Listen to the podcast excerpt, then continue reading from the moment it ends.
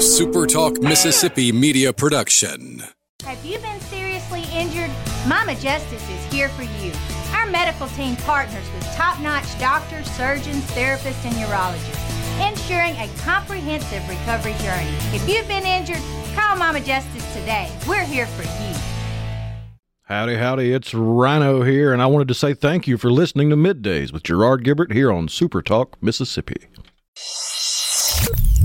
Get ready, get ready to go beyond the headlines and join a meaningful conversation with people from around the state. You're listening to Middays with Gerard Gibert here on Super Talk, Mississippi.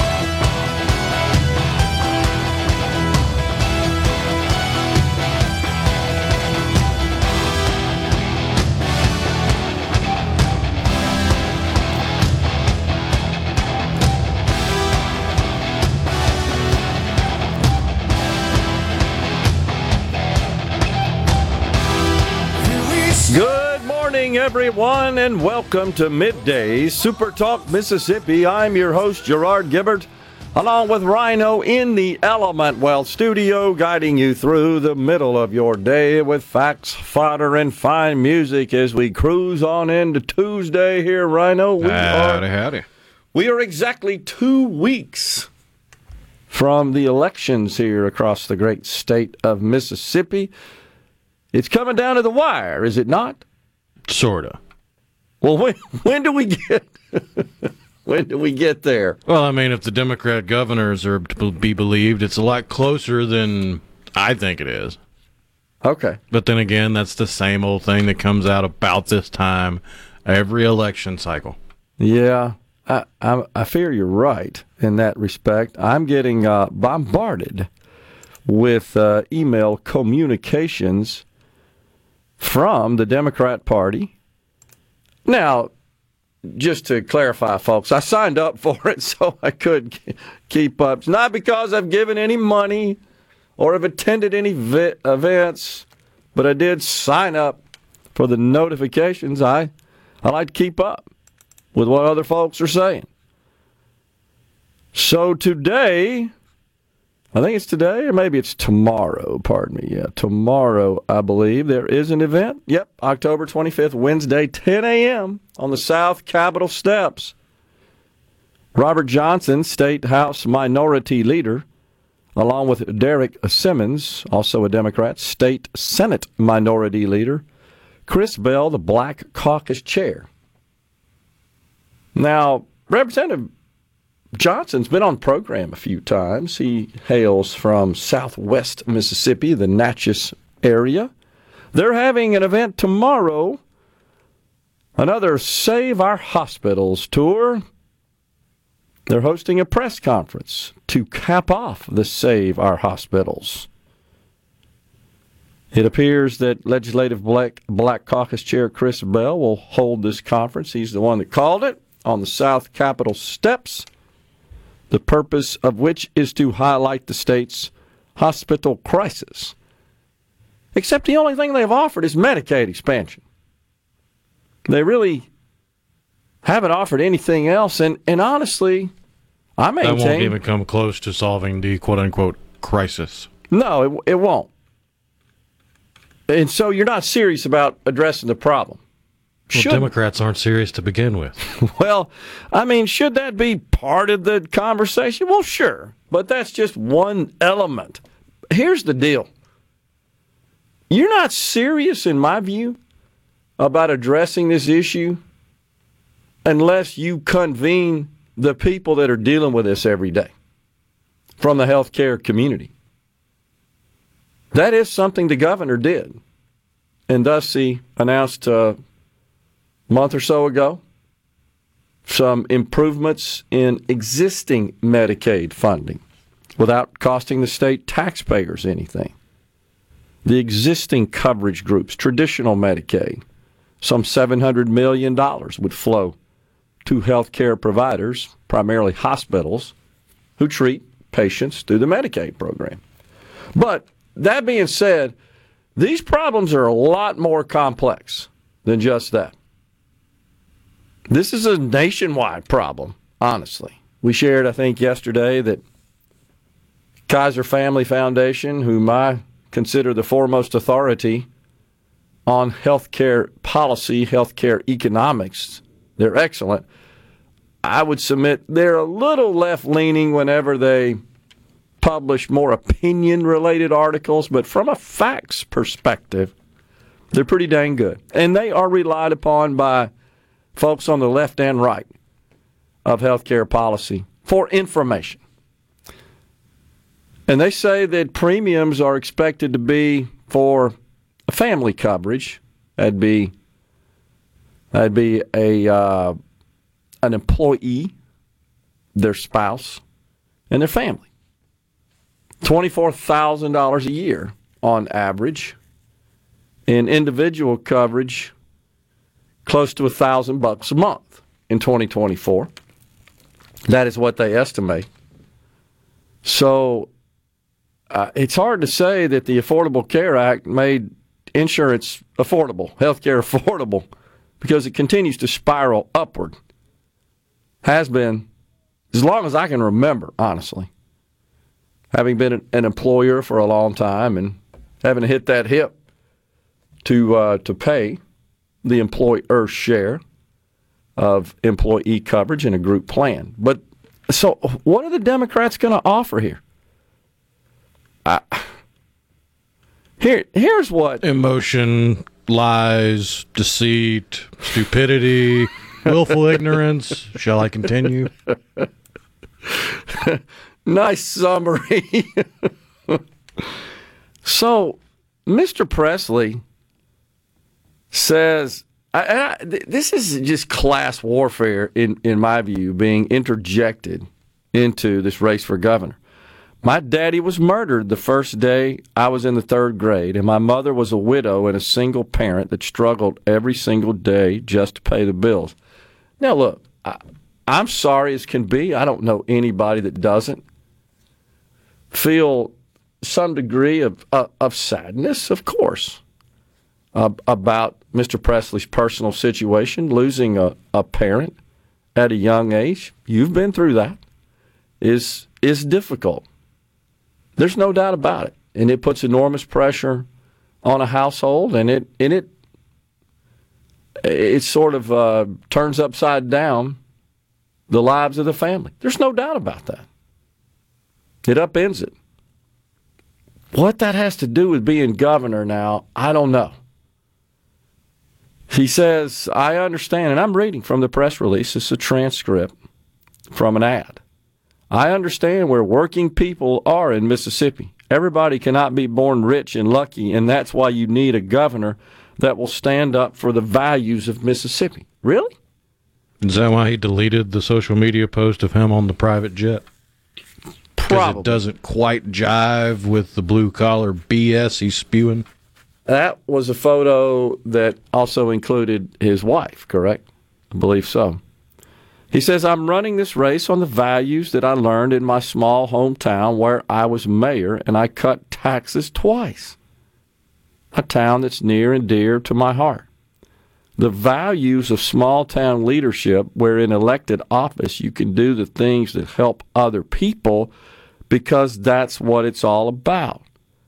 Tate Reeves doesn't care about working people. If you can write a campaign check, you're shut. If you can't, pardon me, write a campaign check, you're shut out of state government.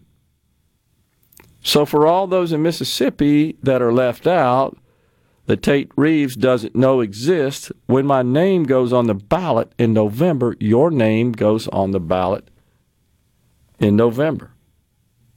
Interesting little uh, equivalence drawn there. So it just feels like, however, that there's kind of some identity politics. It's, it's more economic identity politics that suggests that you can't possibly address the state's most critical issues unless you came from a small town, unless you grew up in similar circumstances. Really? Why does that even matter? What does that have to do with our issues? And when you talk about working people, Does that mean we don't care about people who don't work, like retired people? Children? As an example? You know what our challenge is? Not enough people working. We still have an incredibly low labor participation rate, if I'm not mistaken, the lowest in the country. And a lot of that's somewhat out of our hands. It's, uh, it's a combination of the federal largesse, keeping folks at home. And when I think about that, because I read a report this morning also, there's a record number of males in their prime working age that aren't working. Like 5 million on the sidelines. Now, I get it. They're receiving government benefits essentially just to stay alive. But is that the total of their aspirations? Just to live a life of that? I mean, it's not like you're getting rich off of that. You're just barely getting by, honestly. And that's sufficient? That's all you want out of life? With this tremendous amount of opportunity? Or is it, have we just kind of fomented a society of laziness? That's my concern. Mr. Presley should be talking about this. What about all the people on the sidelines who aren't working? We're coming right back with more in the Element Wealth studio. Brian Lamar, Super Talk opinion writer at 1035.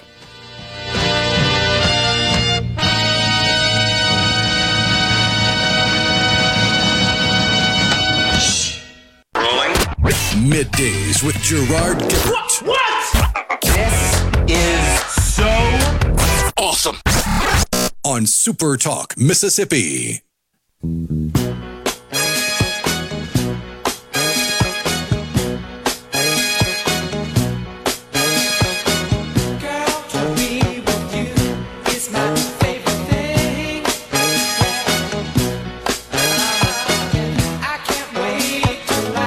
We are back in the Element Wealth studio.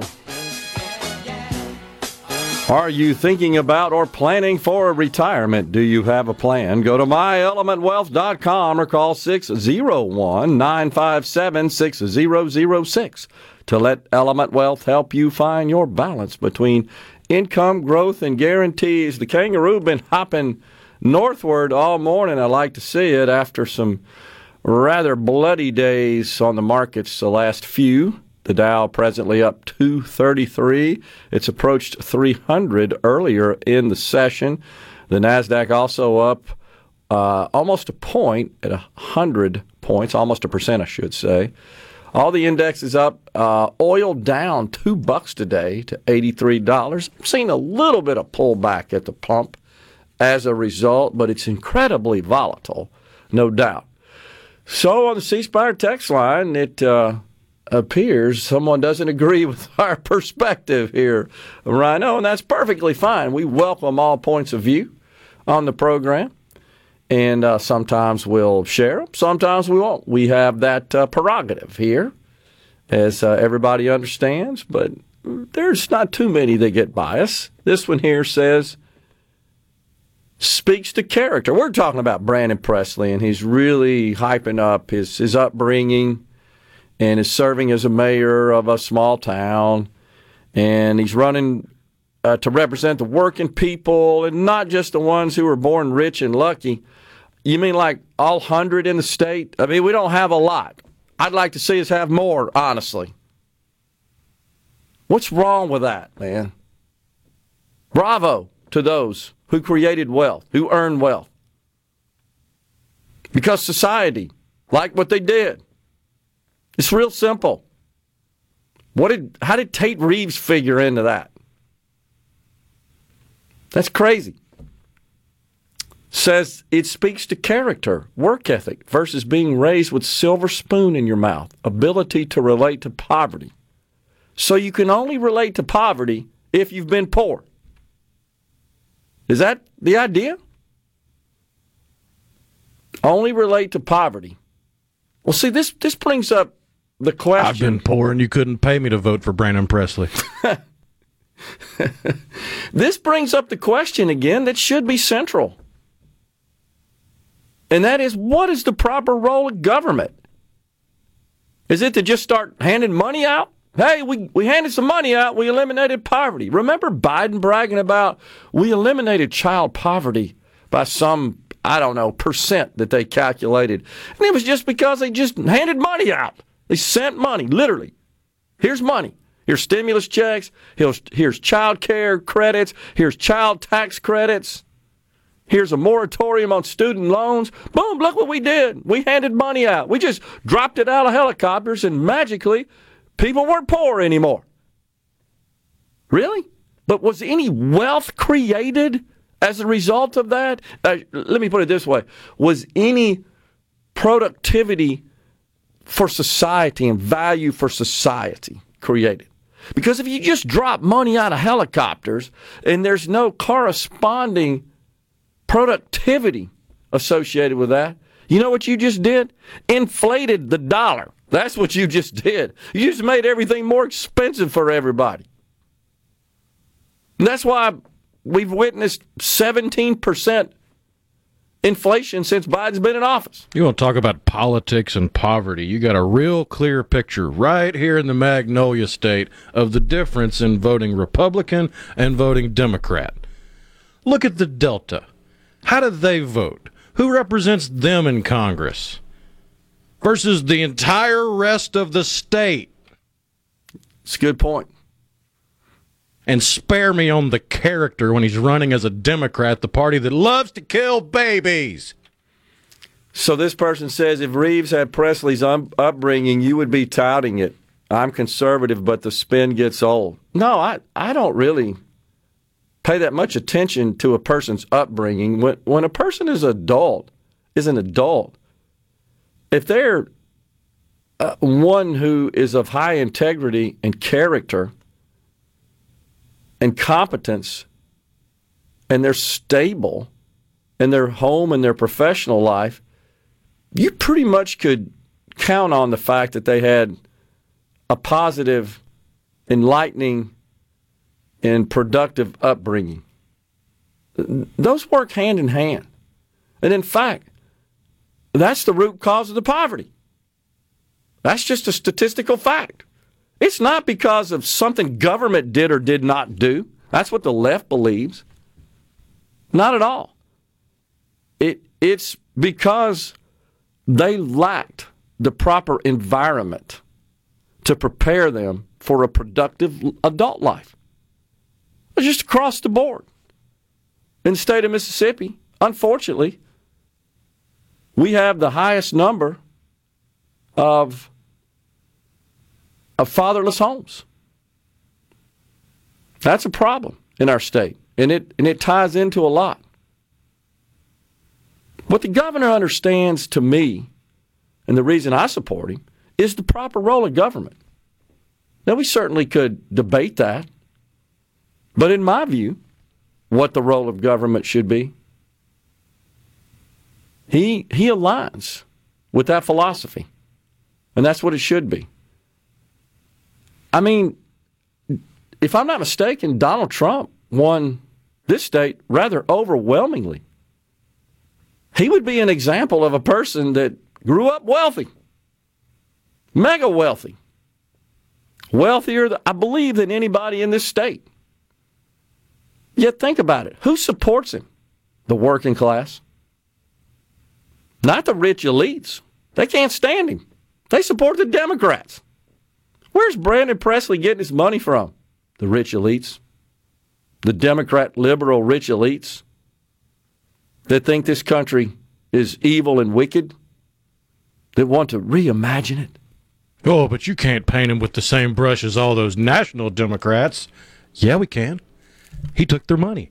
He's running as a Democrat. If he didn't want to, he didn't have to take their money. He could have ran as an independent. And the idea that they won't expect something in return is laughable. Totally laughable. It's politics. Of course they expect something in return. For such especially for such a large sum. We're not talking about a little casual donation here. We're talking millions. About 3 uh, uh about a half of his take right? I believe came from the Democratic Governors Association. Man. It does have everything to do with handing money out. See, that's the fundamental problem. That's what the person on the C Spire text line says, is that to the Democrats, the role of government is to hand money out. Is to take from this pocket and put it in that one. That's what they think. They absolutely do. And while I applaud Mr. Presley for cutting taxes in Nettleton, I don't really have any details about that. I, you're fairly limited at a city have to be some sort of ad valorem taxes. You can't cut sales taxes. That comes from the uh, the state government. That's those are the two sources of revenue to municipalities in Mississippi. My guess is in a town like Nettleton, it was mostly sales taxes. It's typically the case. probably don't have a lot of property that's uh, of a high degree of value in the city limits that would be subject to ad valorem taxes uh, it just depends on the municipality. When you look at their financial statements, the the breakdown of revenue from those two sources. Okay, so that's great. Um, and he said, "Yeah, I want to cut the grocery sales tax." Well, the governor said, "Send me a bill that cuts the grocery sales tax. If it doesn't raise any other taxes, I'm for it." Because he's always for cutting taxes, but his goal is to totally eliminate the income tax, which would be orders of magnitude more valuable to the state on a long term basis. That's just fact. And I tell you something else, guys. I know I've harped on it before. We got this PERS problem and this 5% increase on employers. That's going to cost taxpayers 345 million bucks a year, by the way, across all jurisdictions. Not talking about just the state government, but you pay taxes in your in your, municipality, in your county. You pay taxes there.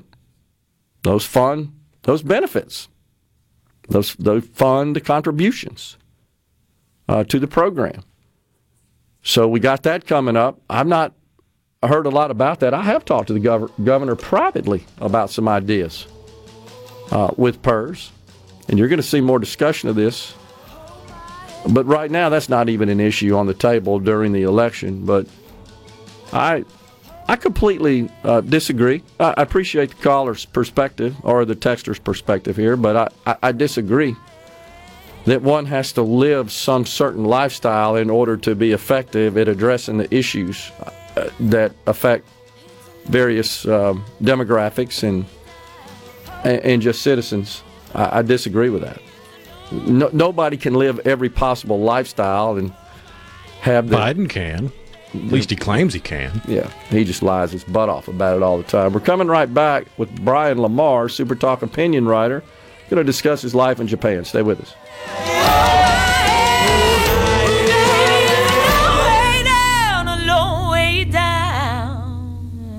Attention, adoring fans! It's time for Middays with Gerard Gibert on Super Talk, Mississippi. I got rice cooking in the microwave. Got a three day beard I don't plan to shave. And it's a goofy thing, but I just gotta say, hey, I'm a doing alright. Yeah, I think I'll make me some homemade soup. I'm feeling pretty good, and that's the truth.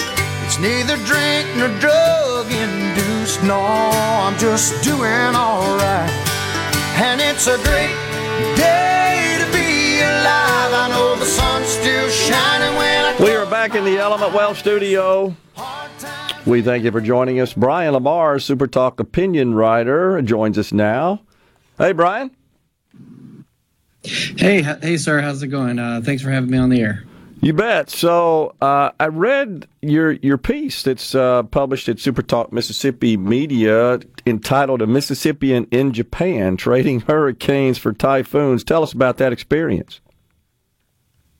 Well, um, you know, the thing is, uh, before I moved out here to Japan, um, you know, I lived on the Mississippi Gulf Coast for quite some time and uh, experienced a few nice wallops of uh, hurricanes. And I, when I got out here to Okinawa, I found out they have typhoons. And I always thought, uh, growing up, I always thought that they spun the other way or something like that. But they're actually the same exact thing. They just call it something different over here on the on the Pacific side. Okay, so they do spin in the same direction then.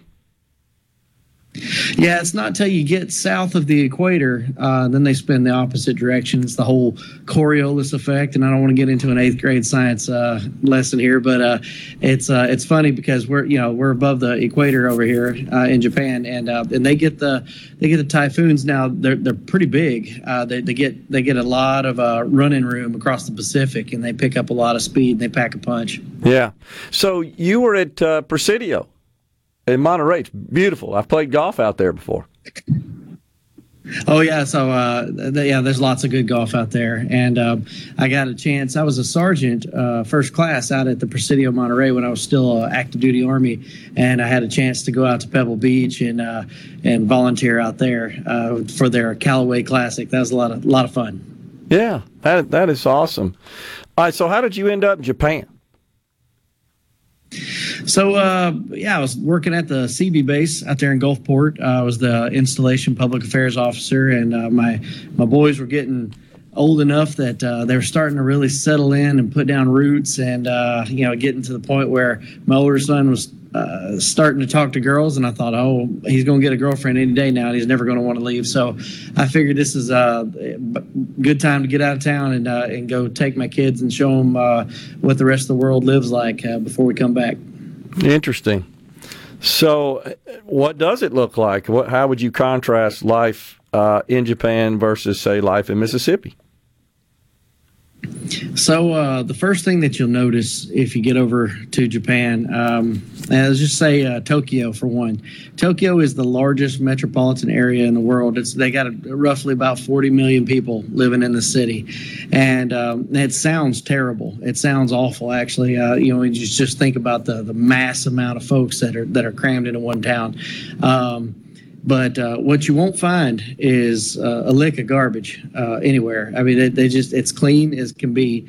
Uh, if you ride on the trains, you ride on the buses. There's no loudmouth or somebody on their phone on speakerphone. You know, you know, you've seen them before. It's it's it's a it's it's annoying, uh, but you won't see that kind of stuff. And um, and it's almost as a to to a person all 40 million of them to a person they they do not tolerate uh, what I'm what I'm calling antisocial behavior, um, where it just when you don't uh, when you don't act right and uh, be respectful of others. And I, there's something to that. Um, and, and it's not like they get up and get in your face about it or anything. Is uh, we, uh, me and my, my wife, we like to joke about it. They they stare at us in Japanese if we're too loud on the train or something like that. Uh, uh, they got this they got this special stare that they'll give you, and it just it, it makes you feel like you're about two inches tall.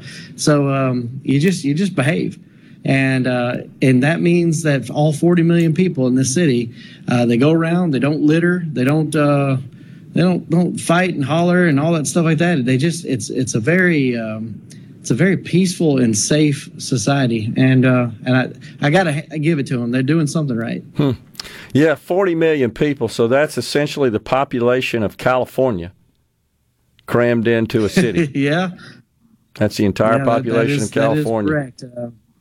Wow. Yeah, uh, you know, it, and and it's not just in the, the city of Tokyo. Anywhere you go, uh, you you'll find you don't find a bunch of uh, panhandlers begging for change. You don't find a bunch of garbage being thrown around. You don't see people acting like fools in uh, in the grocery store and all that stuff like that. It's just I don't I don't know. They're they're doing something right, and it starts with that whole that whole society thing. They just they'll shun you.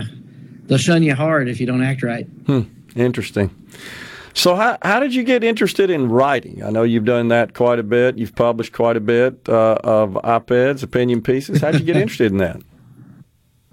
Uh, you know, uh, the the early age of uh, I guess I was eight years old, second grade.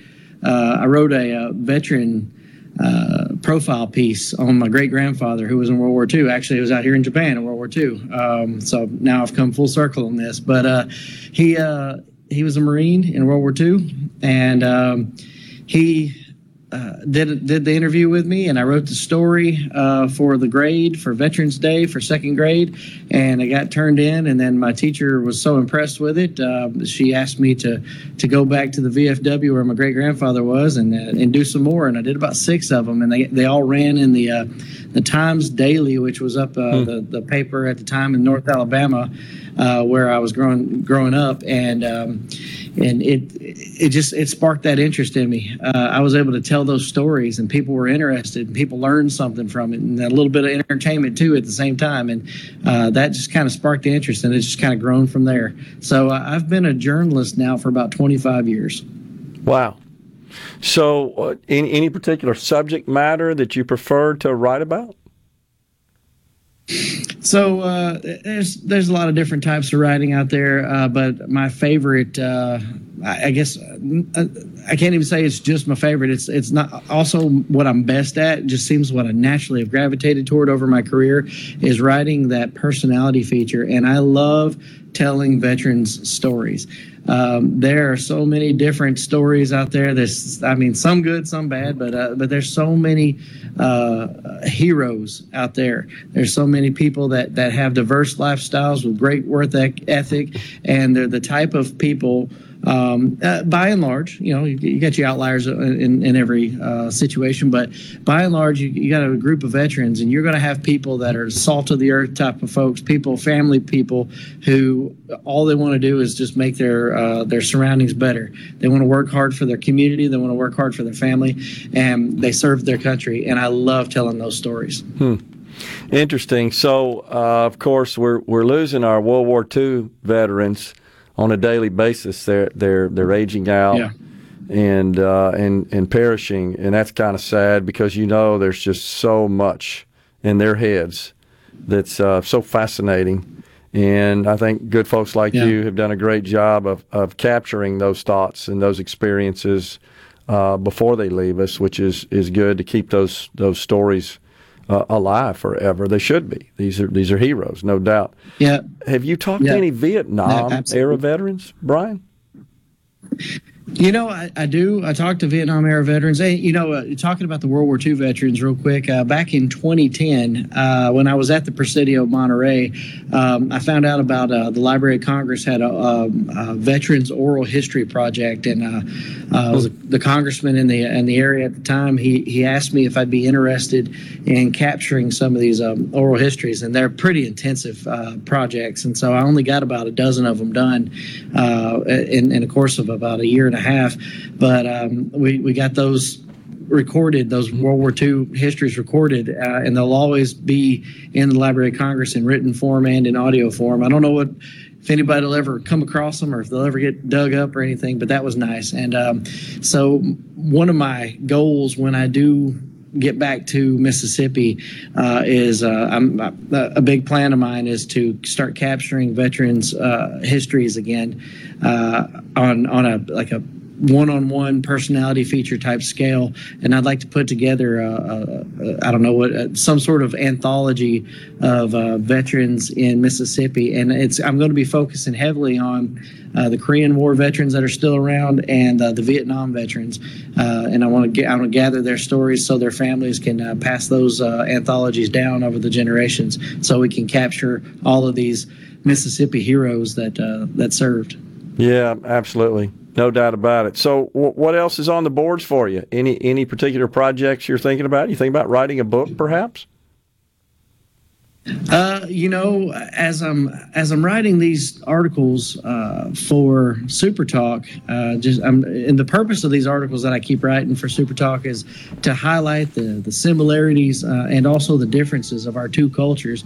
Uh, and I've noticed that you know I've just been I've, I've been writing them, and I didn't realize until I, I talked to J.T. Miller about it uh, the other day, and he said he he told me that I wouldn't believe how popular they had been, and I I, hmm. I was flabbergasted that to, to know that people were reading them, and I'm glad. I'm happy yeah. about that. But uh, I decided that I'll probably at some point take all of these and, and somehow try to organize them and put them together in a book. Awesome. Awesome. Brian, appreciate it. Enjoyed reading, uh, reading uh, your article and look forward to reading some more and appreciate your contributions uh, to Super Talk. Thanks a lot, Brian.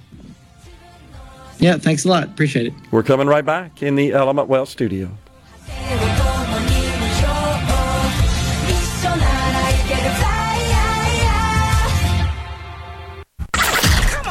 Come on. Middays with Gerard Gibert. All right, we are back on Super Talk, Mississippi.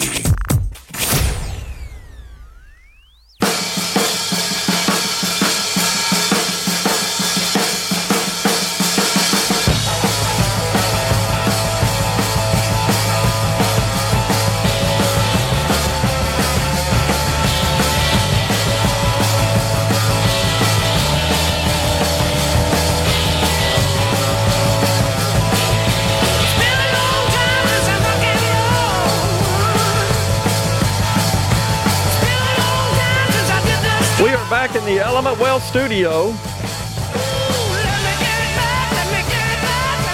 Natasha Srdoc will join us at 12.05. Of course, she is the co-host of America's Roundtable radio program and co-founder of International Leaders Summit. She'll give us an update on the Israel-Palestine war. We'll see what's happening over there. It's just uh, you saw two hostages released, Israeli hostages who recounted their rather harrowing experience being held captive. So these people don't care. They're just animals, savages. We knew that, of course, did we not? It's unbelievable. Joe Biden, on the other hand, still stopping short, in my view. I watched him speak yesterday of being really firm with Iran, who's sponsoring all this, funding it, and in fact, it was Joe's policies, which I believe gave rise to Hamas and their attacks on Israelis in Gaza. He funded it. Let's just be honest. And now he's down there begging Venezuela. Think about this Venezuela, please produce more of that dirty dang oil because it's considered very heavy, dirty. Meanwhile, thousands of Venezuelans are streaming across our border. This is the party of Brandon Presley, folks. Make no mistake. You think he's different? You think he'll separate himself from all that crap? Not the people giving him three million bucks. They expect him to be totally on board. No doubt. And so this person, by the way, on the C Spire text line says this this situation has nothing to do with handing out money. Really? It doesn't? Man, that is that describes the Democrat playbook to a T. Take from this group, give it to that group. I read an article. Listen to this. I read an article in Time. Now, Time's pretty left leaning. I subscribe to it. I like to see what their authors have to say. And this article, Rhino, is about giant corporations still getting out of paying taxes. They're all aggrieved by it. And it has to do with this minimum tax that certain countries in the EU put forth this minimum 15% tax. You just got to tax everybody by that amount. talking about corporations. And this is what they say that really drives them crazy. On the left, this finding, and they're talking about some 200, 135 to 270 billion, and it's just a guess by the EU Tax Observatory of taxes being avoided, not evaded, that's illegal, avoided, that's legal. Because these corporations have come up with ways to get around stupid laws. And this is what they say. This, to me, characterizes the Democrat Party and, by definition, Brandon Presley, candidate for governor of the state of Mississippi. This is what they say. This finding is a big deal because tax evasion, which it's not, they even said that in the paragraph before. It's avoid, it's not evasion. They say it exacerbates global inequality, taking money that could have been used by governments for policies that improve the lives of their citizens, and instead of giving it to shareholders of giant corporations. You know, the people who risk their money expecting a return. How dare them expect a return on that risk? These people have no idea. No, now, these people think that there's some magic button that's under a glass case that has a price tag on it. Like, this glass case will end homelessness. This big button will end hunger. This big button will end poverty. And they've all got a price tag usually somewhere around 20, 30 billion. And they'll complain that, oh, if they would have just spent 30 billion dollars, we wouldn't have this problem anymore. That is the explanation and mindset of three year olds. These are simpletons, these are midwits, and they all vote Democrat because that's not how the world works. It's not just simple and easy. You don't just pay the price, flip the screen up, and push the button, and all of a sudden nobody's homeless. They honestly believe if these corporations and others, individuals. Just send more money to Washington. That'll fix everything. Robert and Brandon, he captured it perfectly. He sent in a text, said, How's that 60 year old war on poverty worked out for us? It's a dismal failure. You know it, Robert. We all know it. The Democrats won't admit it. Oh, we just need more. We're close. Just need more. Send us more. We'll create more programs. Man, I think people are sick of it.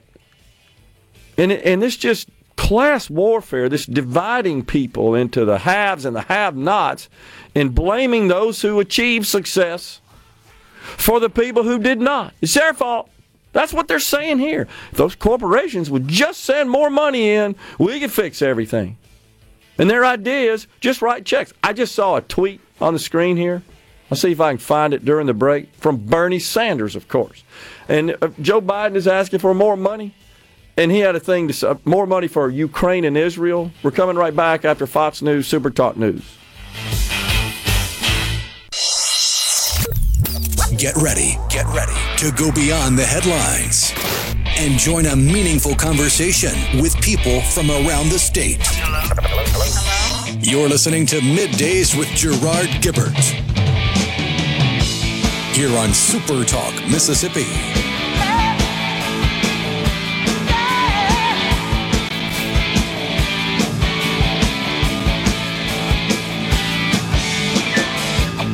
Welcome back, everyone. Hour two of middays is live from the Element Wealth studio. Don't forget, tomorrow I'll be at the Communiversity in Columbus. They'll be promoting the Forge, your career expo, as the Communiversity continues to educate and prepare students for high paying career opportunities. Looking forward to that. And then on Thursday, the Gallo Show with guest host Lucian Smith will be at the Mississippi Coliseum for MEC's, Mississippi Economic Council, that is, annual Hobnob event. You'll hear from candidates running for statewide offices, plus business leaders and more. Come join and celebrate the 75th year of MEC at Hobnob. Go to mec.ms to register. On Friday, we're going to be at the Ole Miss Banking uh, School, or pardon me, School of Business Banking Symposium. This will be the third time I've done that one. Looking forward to that. For over 20 years, this event has been an important part of guiding our economy. That'll be at the Oxford Convention Center. And it's a full day, by the way. It starts out with Lucian Smith filling in for Paul Gallo on location, and then middays with Gerard, followed by Sports Talk Mississippi. We're going to be at Oxford on Friday for the Ole Miss School of Banking Symposium. School of Business Banking Symposium. I keep um, misreading that, pardon me. The School of Business, the B School as we used to call it when I was up there. Uh, we call the pharmacy school the P School. Had the P School and the B School. We're back in the Element Wealth studio on the C Spire text line. Rusty says Tate isn't serious either. He's been blowing smoke and dragging his feet. Why hasn't he taken some of our state surplus and help? Well, first, Rusty, the governor doesn't have the authority just to write checks out of the state surplus. It doesn't have the authority unilaterally to adjust taxes or spending. That has to come from the legislature. The governor has been firm in his goal of full elimination of the income tax. Firm. For some time now.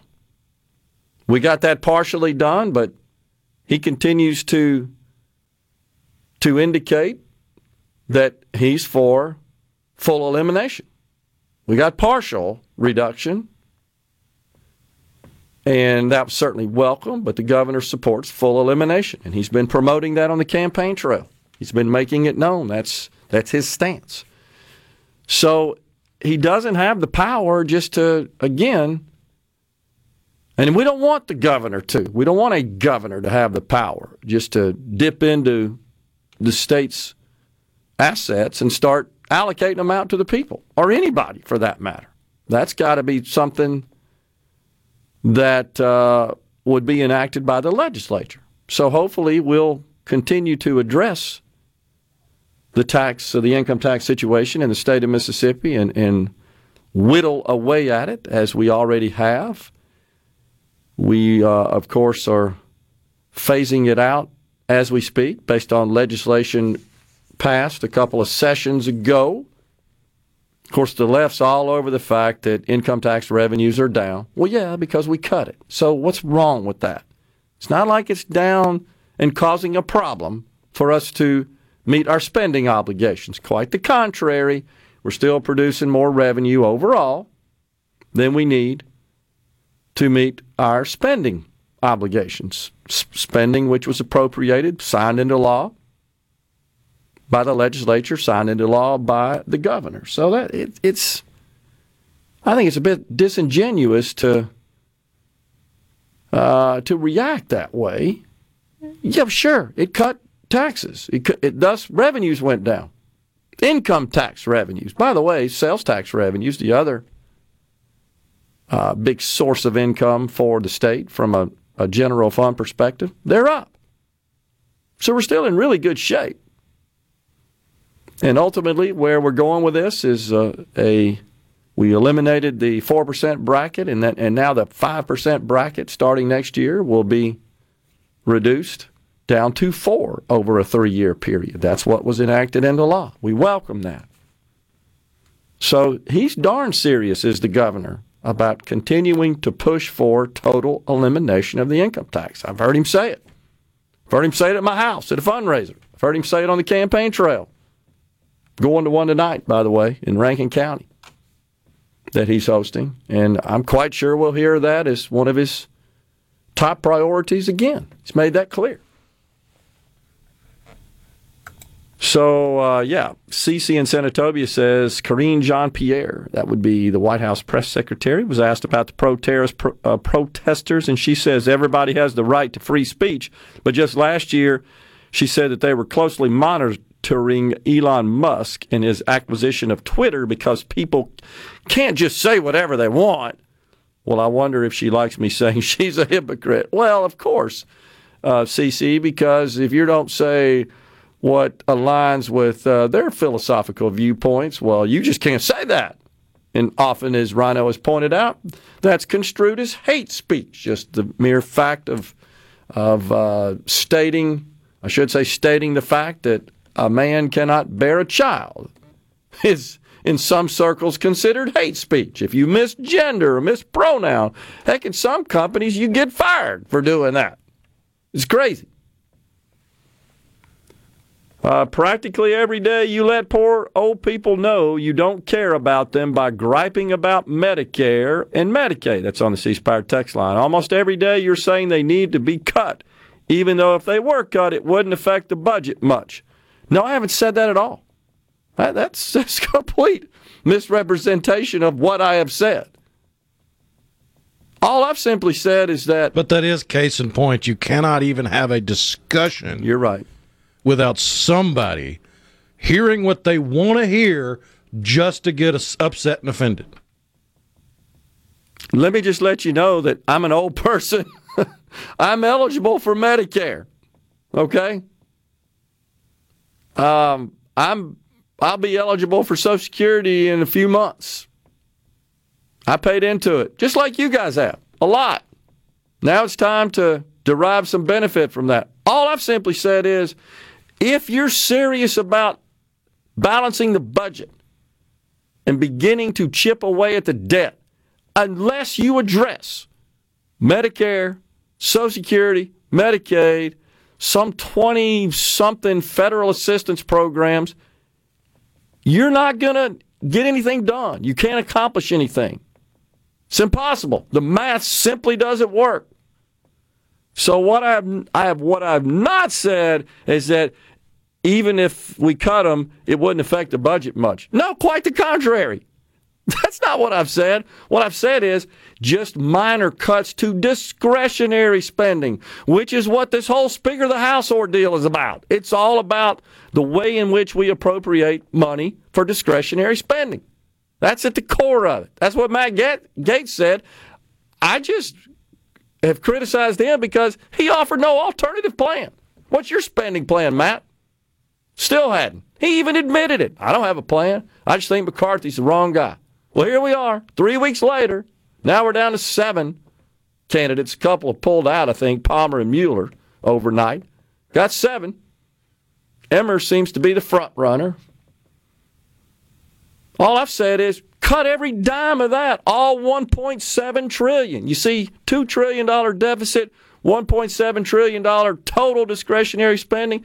You see where I'm going there, folks? That means you're still 300 billion dollars in the hole. If you cut every bit of it, no defense, none of the the leviathan of, of agencies which it is. I can't even name them all. There's so dang many of them. Have so many workers.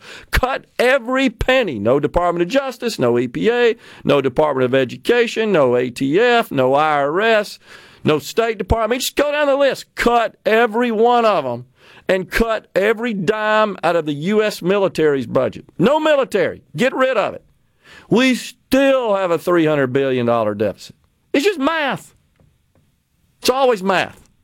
Nobody wants to think about that. Like this person who totally misrepresented what I said. It's not what I've ever said. You've heard me say it a million times. I know you have. Have I ever said that? No, and we've got a handful of texters that are like, "You never said anything close to that." Well, I appreciate that, and all, all I'm trying to do Paul is and just, I listen to you every day. You've never said that, but you have said that they need to be addressed. Common sense. Some people hear what they want to hear. yeah, and I, so I appreciate that, folks. I see that Tim and McGee. Uh, I appreciate all of that. Uh, so it's it's just math. That's all it is. It's the same thing with PERS. You got to do something. That's all. I'm not proposing what to do. I've got some ideas. There's some alternatives.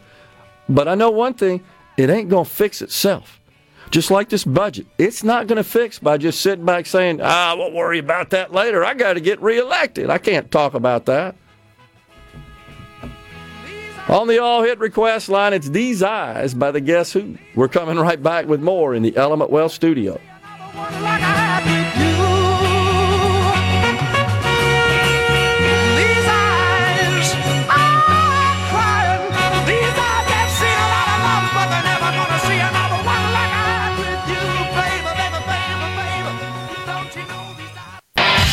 And now, the talk that keeps Mississippi talking Now, now, on to the real part. Dynamite. on Super Talk Mississippi. Wow, I feel good. I knew that I would not. I feel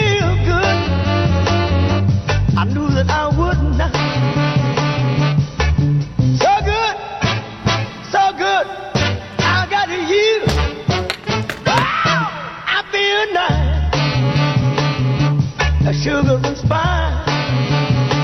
Well, pardon me, that was my phone I dropped on the set desk here. Sugar and spice.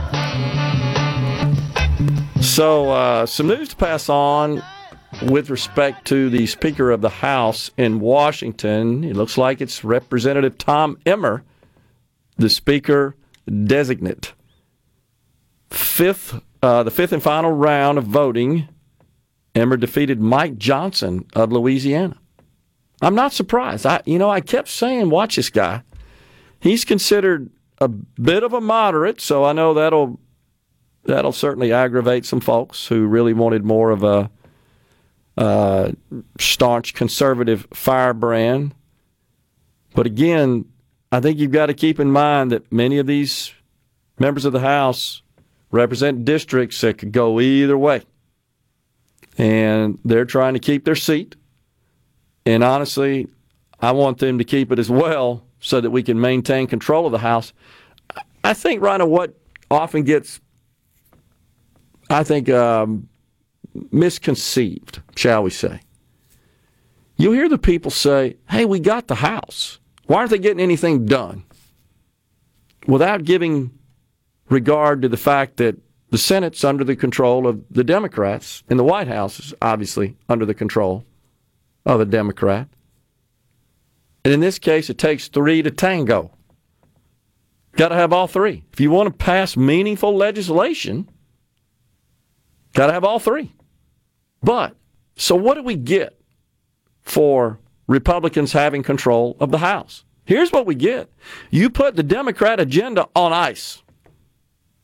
It's more about blocking bad laws and bad policy and, and bad, in some cases, nominees, especially when if they get questioned on the House side before they go to the Senate for testimony. It's more about blocking. And that's what's happened. Now, unfortunately, we had some what I consider to be bad laws pass that received support from Republicans in the Senate. We've talked about that quite a bit, and the president yesterday was in Baltimore touting the Chips and Science Act and how he's investing in America.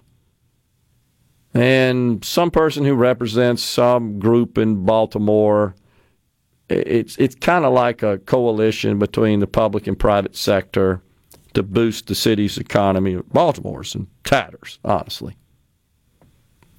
And he basically just sung the praises of the Biden Harris administration for making this historic investments. And once again, that's just money we don't have. You can talk about how wonderful and great it is, and I'm sure people benefit all day long, but it's just being lapped onto the debt. It's money we don't have. Of course, that never ever enters the equation in that decision making process. Let's see, do we have this money? Oh, it doesn't matter. Just sign here. That's how we roll. So it's Tom Emmer. On the C Spire text line, Bobby from Monticello says maybe Presley, who says he represents the working man, should start wearing a hard hat like Uncle Cliff did, Cliff Finch. I think uh, Price Wallace said the same. If he's running for the working man, he needs to get out his Cliff Finch lunchbox. Man, who could forget that? High Price? So back to this idea, Rhino, this texture that says, well, you've, you've got to grow up in poverty to really appreciate the plight of people who are impoverished. You've got to come from certain circumstances to be qualified to lead the state or serve in public office, period. Well, think about this. What's the largest industry in our state? Agriculture. Does that mean you need to be a farmer to be effective governor? Really? That doesn't make any sense. You, so a, a person who doesn't come from the agriculture industry can at least appreciate and understand their issues, their concerns, and how to grow that part of our economy. The reality is, you've got to possess a broad cross section of skills to be an effective public servant and, and especially a leader at the level of a governor broad spectrum of skills. Nobody possesses all of them. But what good leaders do is they listen to people who do have proficiency in certain areas. They seek their counsel and input to guide them in decision making. The fact that Mr. Presley grew up in a, in a single parent home doesn't make him more qualified to serve as governor. Like I said, I'm I'm sorry as can be about his loss. That's that's terrible. No child should have to endure that. No doubt about that. But that doesn't give you some sort of special qualification to be governor. And to suggest that Tate Reeves grew up with a silver spoon, well, that's not true either. And of course, there, there's. But the midwit Democrat voters lap it up. And so, what if he did? Uh, does that mean Donald Trump's not qualified to be president? He's widely according supported. to the people that are going to vote for Brandon Presley. The, he should he never should have been president. It was Russia, Russia, Russia. Oh my gosh, that that should just not enter into the equation. That has nothing to do with one's qualifications. You know, it's true to say that most people who are adjusted, productive adults did, in fact, have a stable home life. That's just fact. And that could come in many forms. But the fact is that um, I think both of these candidates passed that muster. I don't see that as an issue.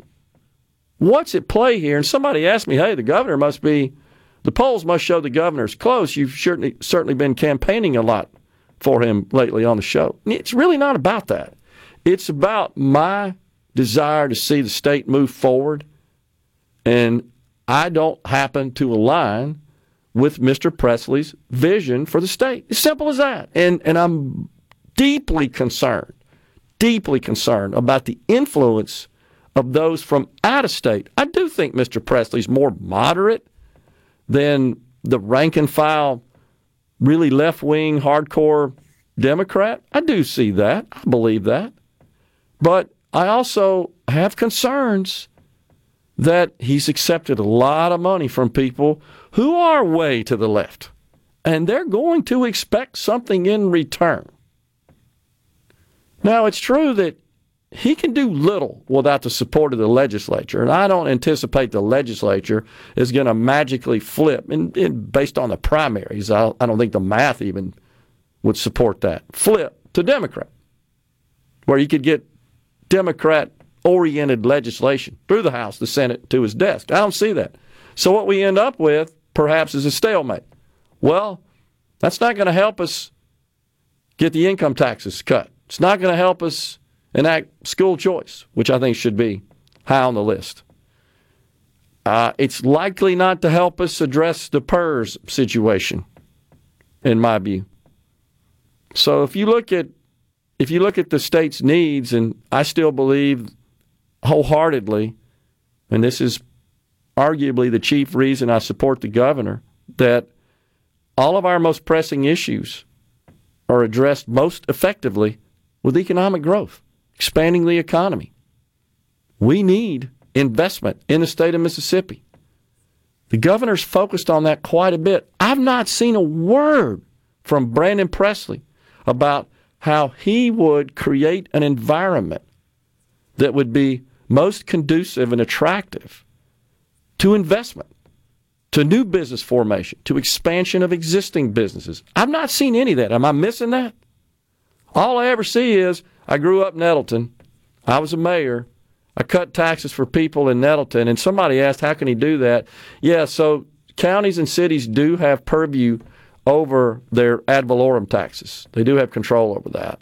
They can't cut sales taxes, they can't cut income taxes, and there are no city and county income taxes, but they do have some control, uh, a broad control power actually over ad valorem taxes, property taxes.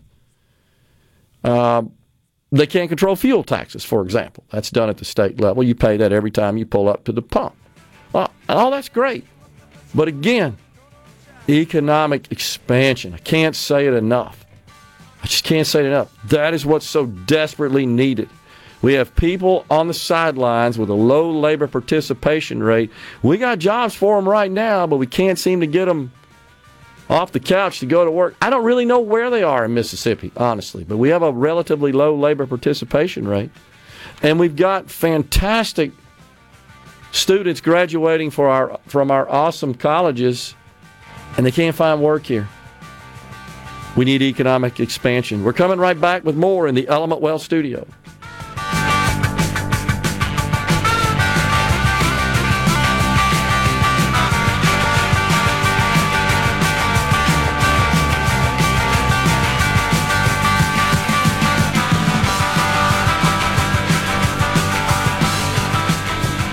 Mississippi. Middays with Gerard Gibert. It is on. On Super Talk, Mississippi.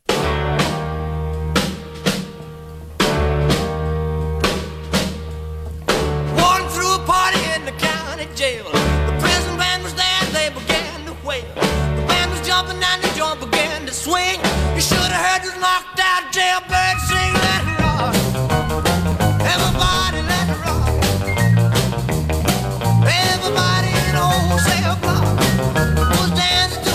We are back in the Element Wealth studio. Once again, Tom Emmer, Republican from Minnesota, uh, appears to be the nominee for the Speaker of the House. Must secure 217 votes on the House floor. There are only 221 Republicans, so you can see the math there. Can't lose but a few. We'll see if he can cross the finish line. Can the Republicans be 100% behind a speaker candidate before they bring it to the floor? This is an embarrassment and could lead to Dems gaining more control on the C Spire text line. I know they were trying to get some sort of pledge signed. I don't know if they got all to sign it or not, but that was the goal of those who were not voting for the nominee. Uh, we'll see. Uh, I'm not sure that at this point if they've done some vote counting before they take it to the floor for the official tally or not. I certainly hope so. But the real question is this is Kelso in Ocean Springs. What is Presley going to do to keep boys from playing girl sports, which is so rampant across the state? Which shouldn't be because there's a law against that. Legislation's already been enacted, which does prohibit biological males from competing in female sports. Kelso, if you know some examples, share them with us, please, because that's uh, that's been enacted into law. What didn't make it into that bill, it got stripped out, was the prohibition of males from using female bathrooms and locker rooms. That still is outstanding as an issue, as an item, and the governor has indicated that he is uh, making that a priority to get that done. Something else he's mentioned is that the word woman occurs presently in state statute some 130 plus times. And the concern there, and I share it with him, is that we don't have a consensus on what a woman is anymore. We don't even have, we have at least one Supreme Court justice at the highest court in the land that cannot define a woman. Certainly did not when asked. Said, what'd she say, Rhino? I'm not a biologist. Oh, you have to be a biologist to define a woman these days, right? That's how loony it is. So I do have concerns that Mr. Presley would be aligned with uh, Ketanji Brown Jackson, the Supreme Court Justice, who during her testimony in the Senate, when asked by Senator Marsha Blackburn of Tennessee, and she seemed a little surprised when, when the senator asked her, Can you define a woman? And she goes, A woman? Remember that? And the senator said, Yeah, a woman. Oh, I'm not a biologist. what kind of answer is that from a member of the U.S. Supreme Court? I'm not a biologist.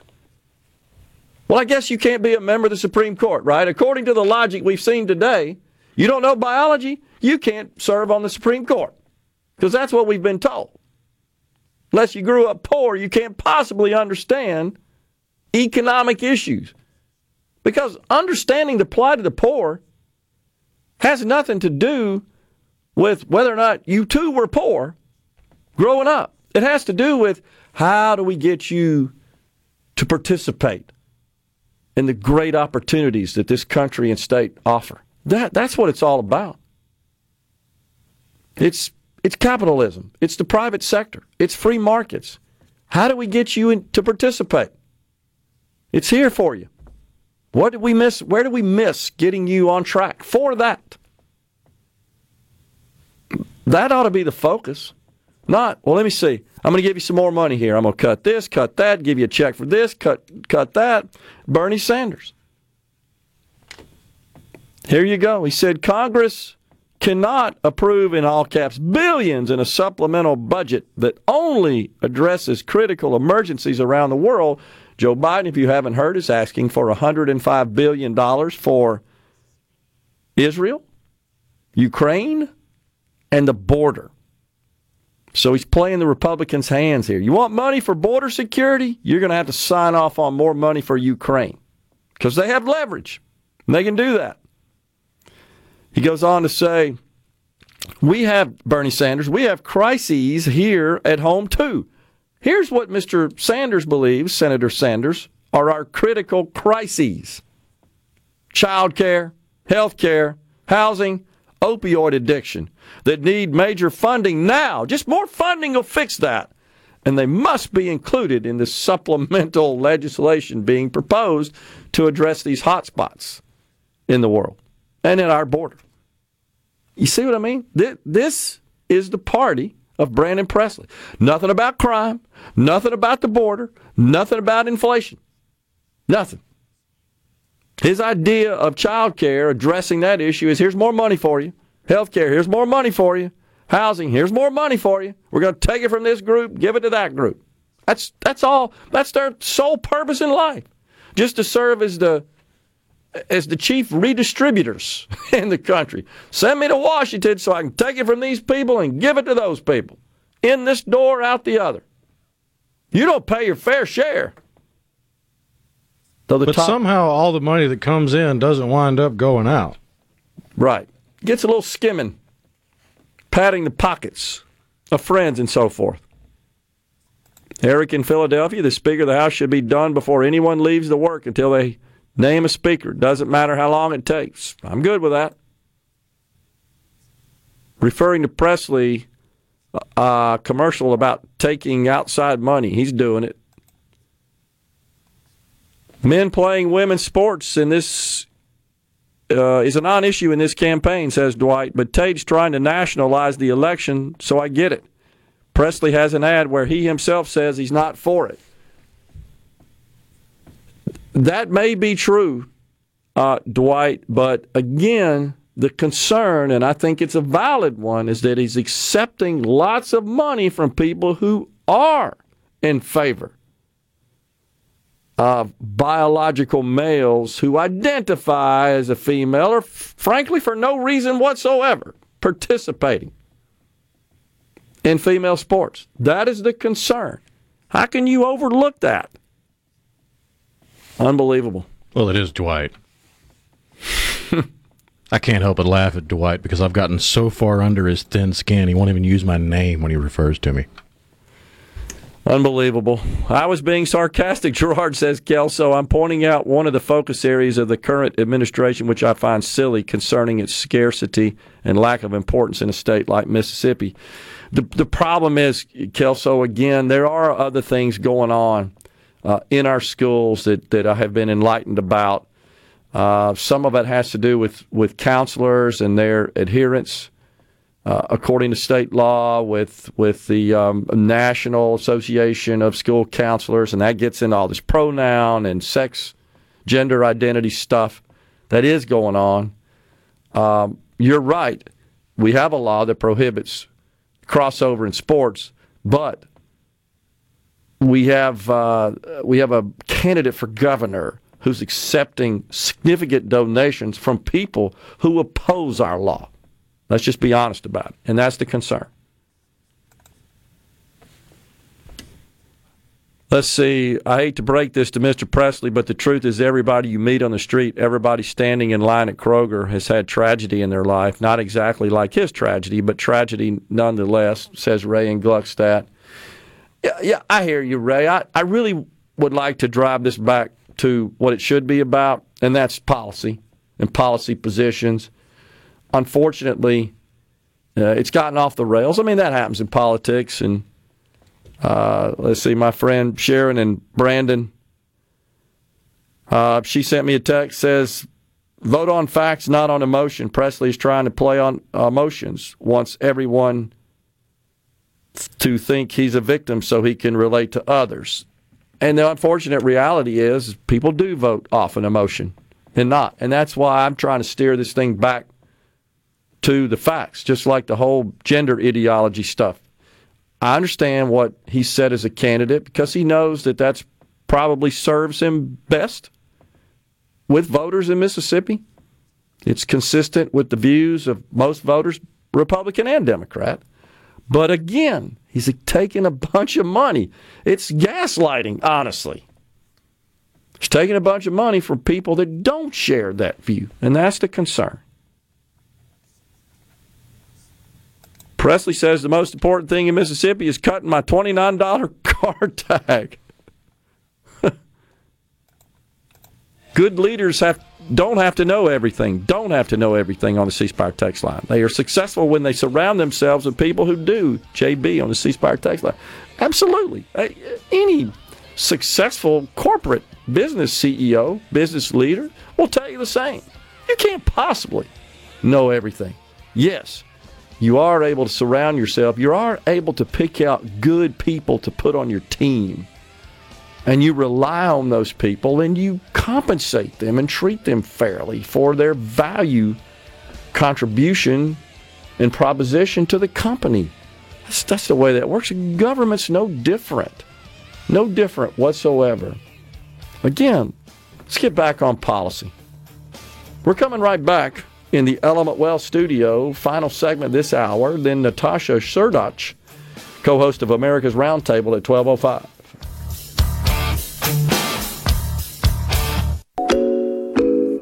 Know what that means.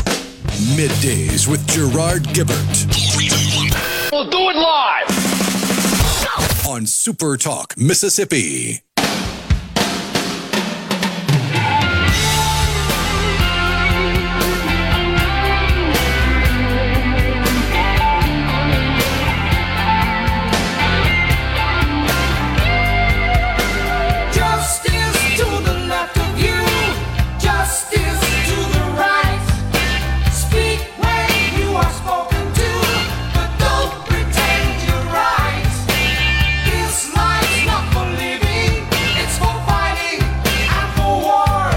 On the C Spire text line, Republicans have spent years catering to the far right to the alienation of moderate Republicans. This speaker mess is their faulted strategy playing out in real time.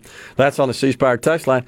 I would argue that that um, the far right wing of the party would would contend just the opposite. That Republicans have been um, sort of accommodating and placating the moderates in the party. That's where the whole rhino label came from.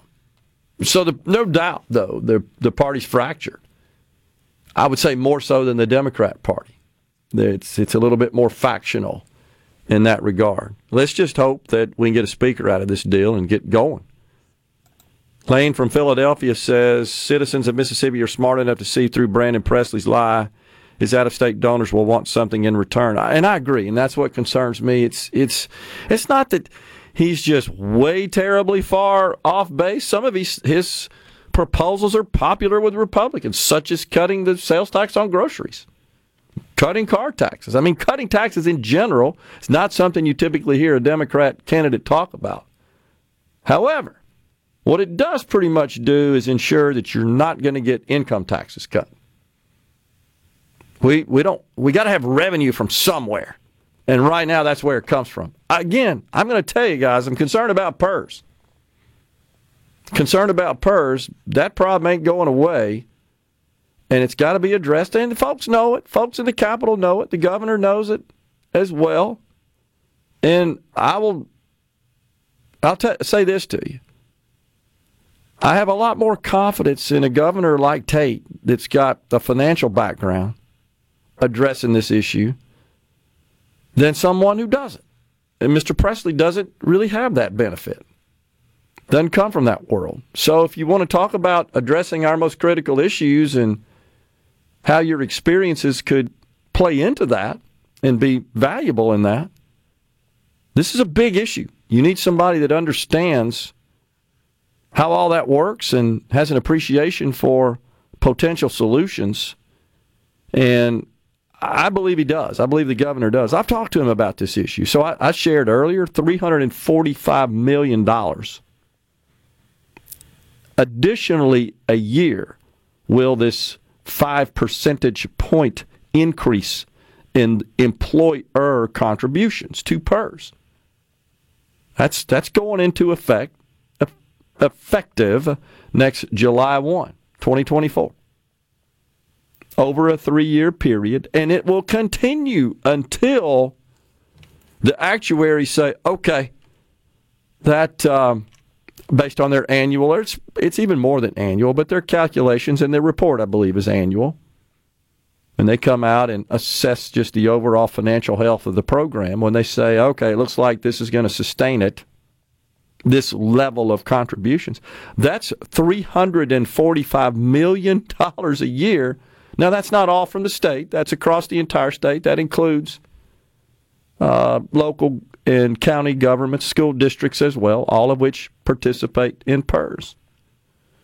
But that's going to require folks that have a deep understanding of finance and define public pension benefit plans. They're a totally different financial animal. Let's see here. What else? David says, Preach. Someone needs to train him. Oh, no, that's later. Preach. I got it. More free media for Presley from WDAM. They do it a lot down here. He's making a stop in Laurel on the campaign trail. Gary and the Berg just sent that on. Tim from Tupelo Must have says, been before his bus broke down. His bus broke down. Where is it? We had somebody sent us a picture of it earlier. Is it Grenada? I think that's right. Yeah. Yep, absolutely. Uh, let's see here. Looking uh, down some more. Agree. Economic growth is the key. Jobs equal more money spent locally. Presley's trying too hard to be a down home, regular old guy instead of a puppet of the West Coast in D.C., says HP on the C Spire text line. Again, I, I just want to focus on management of policy matters that are going to guide the state in a positive direct direction. The governor should be the most vocal proponent, cheerleader, ambassador for those agenda items to move the state forward. We've talked about that, and I think the governor has the right mindset there. I just fear that Mr. Presley will be heavily influenced by those who have a different approach and different ideas, a different strategy, a different agenda of how to run the state. Biggest thing is just get the heck out of the way, and that means cutting government intrusion in our lives. We're coming right back with more after Fox News and Super Talk News.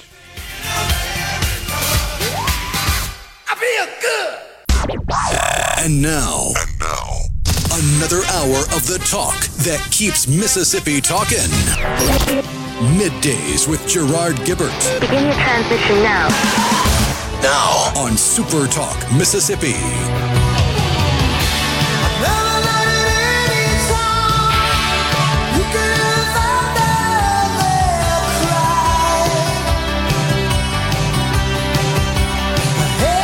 Welcome back, everyone. Hour three, the afternoon portion of middays, is live with you from the Element Wealth Studios. We welcome back to the program Natasha Srdoc, co host of America's Roundtable radio program and co founder, International Leaders Summit. Natasha, good to see you again.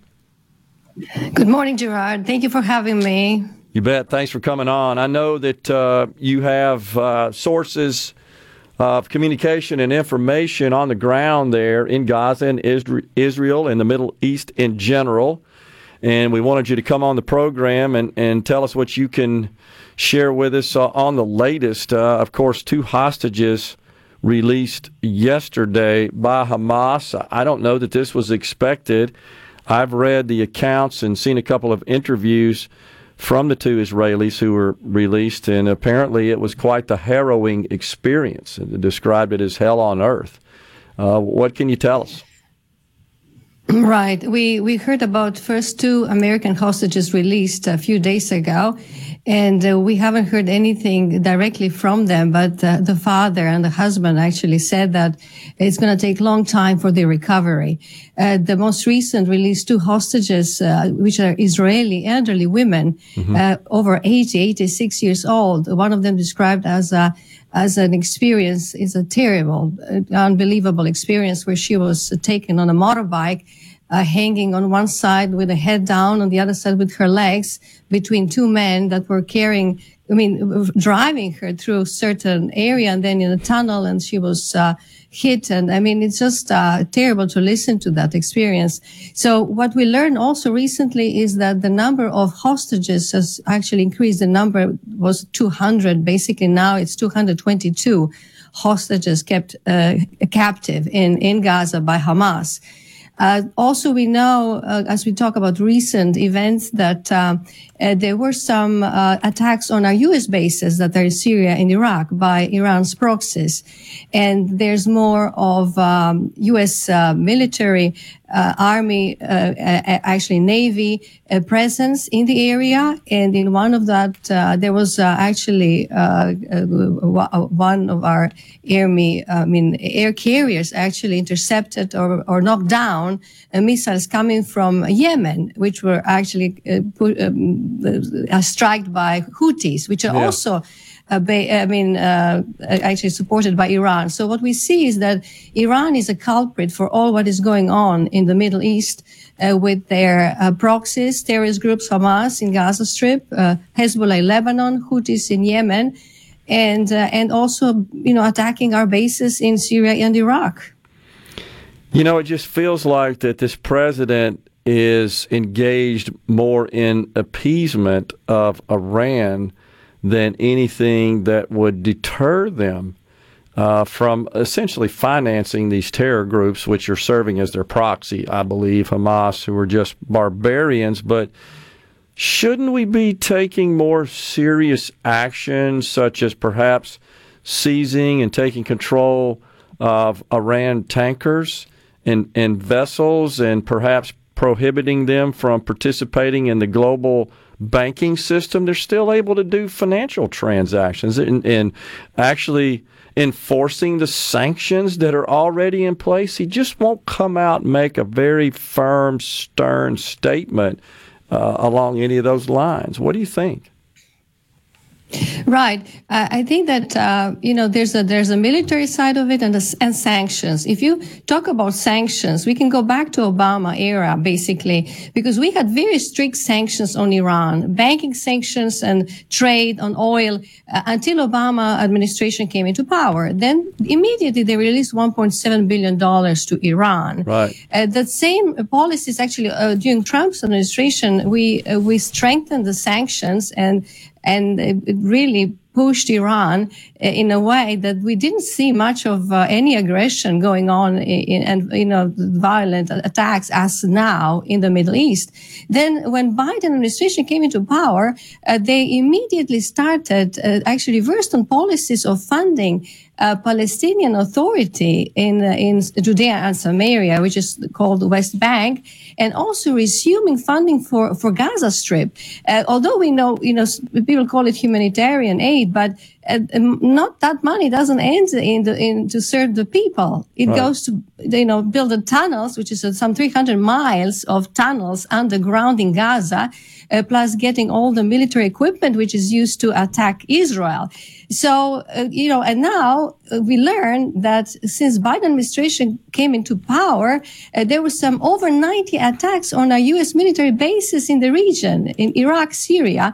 And, and it was actually just a handful of times that we responded. So we are basically only doing a defensive action and not offensive, as you said. You know, go to uh, capture, to you know, confiscate, uh, to take you know a control of aggressively, but we're just responding to their attacks. So, so we, uh, as some of the generals have mentioned in, in recent recent reports, there are two two parts of our of our response, military response. One is capability, other is a will. So the enemies have to see our capability, which is there now with the military equipment, military actually um, uh, air carriers in the region, and uh, us our presence in the Middle East, which is heightened right now. But do they see our will to respond? Meaning that's that's that's a missing link that has to come from Biden administration. It's a weak leadership. So we lost that peace through strength leadership that we had from Reagan's time and what Trump um, really strengthened the peace through strength. Now it's missing. Basically, they don't see our will to aggressively uh, prevent. We have to. It's a deterrence, deterrence, so that we didn't have to come to this point. We should have gave the signals and show the will. The will has to be perceived that we're ready to strike before we are attacked. Yeah. So that we, eh, you know, avoid situations like this. I, I, mean, I'd like to see the president deliver a message that says, "You lay one hand on an American, and and uh, you're going to receive the wrath of all that American has." To respond and retaliate. I just haven't seen that. I, and I wonder, Natasha, if to some extent he this is out of deference to the far left of his party that still uh, is is uh, supporting Hamas in this conflict and not behind Israel. I wonder if it's trying to play the middle of the road here from a political perspective. It is for sure because there's uh, this uh, far left progressive uh, were actually you know individuals and and, and groups that were uh, um, that were actually taken as a as a voter power with Obama administration. Uh, Biden continued with that uh, uh, far left, being part of Democratic, uh, you know, uh, uh party. But another thing that he did is that he, uh, at the beginning of his administration, he had, I think, Robert Malley is his name, mm-hmm. which is a against, I mean, anti-Israeli pro-Iranian journalist right. who was in charge of, of negotiating with Iran. I mean, negotiating with Iran, whereby all sanctions were uh, gradually released. Iran just got six billion dollars in a prison uh, a prison exchange uh, swap, and and it's actually able to fund all these proxies and terrorist groups in the in the region. So basically, and this particular person who was a chief negotiator for Iran was just now under FBI investigation for providing secret information actually to Iran's uh, officials as well as getting some of the pro-Iranian officials or, or, or pro-Iranian individuals into the uh, Biden administration. So we have, you know, multiple risks and threats that we have to deal with because we have an enemy within now, within our administration and and we're not able to respond adequately. It's un, it's unbelievable. Uh, I, I agree, but it, it just feels like that politics is at play here, and in my view, um, our president should never, or, or, any of our elected leaders that that uh, make decisions in this arena regarding our national security, our national security should never take a back seat to politics ever. I don't care what your party right. is. And that seems like what's happening here, trying to walk this fine line and appease multiple factions, I think is endangering this country and the world. Right. I'm sorry. When you think about the Middle East, I mean, we had Abraham Accords that were that were that were actually uh, initiated by President Trump, and we had uh, Bahrain, United Arab Emirates, Morocco, and Sudan joining. So Arab countries joining into normalization for the very first time their relationships with uh, with Israel. Uh, it was on the verge when Saudi Arabia was almost. I mean, they were negotiations were going so well that we were expected the normalizations between Saudi Arabia and Israel, which is an amazing development yep. in the Middle East, yep. to, to come to fruition, Hamas attacks. Yeah, because I think they, they see our weakness, and they and I think they one of their objectives was to uh, to interfere with those discussions and and uh, those negotiations. Exactly. Natasha, exactly. always appreciate you coming on. Thank you so much. We'll talk to you soon. Thank you, Natasha. Thank you so much, Gerard. Thank you for having me. You bet. We're coming right back, folks, in the Element Wealth studio.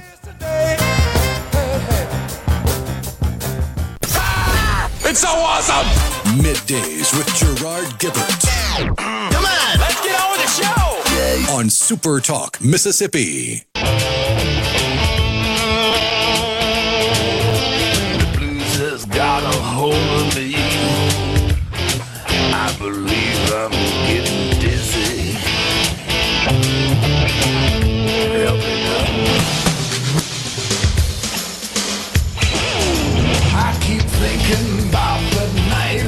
Welcome back, everyone. It's middays, Super Talk Mississippi in the Element Wealth studio. Again, we're going to be remote tomorrow at the Communiversity in Columbus.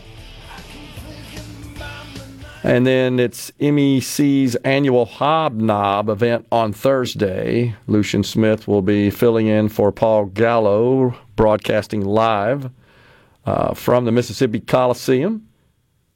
And then we're going to be at uh, Ole Miss on uh, actually the Oxford Convention Center.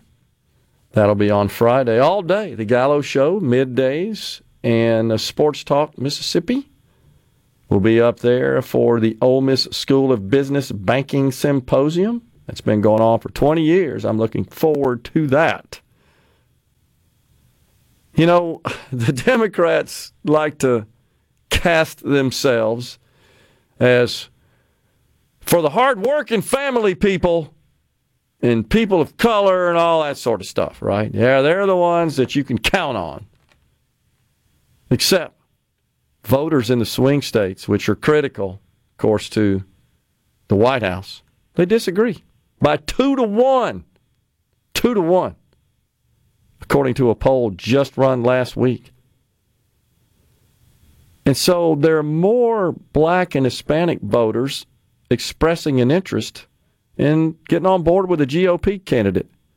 Maybe that has to do with a recent Federal Reserve report, as in recent, as in last week. And it shows how minorities in this country have struggled under Joe Biden. Imagine that. You mean that inflation really hurts them too? Because I think they'd be cool with it if it only affected those dirty, greedy rich people.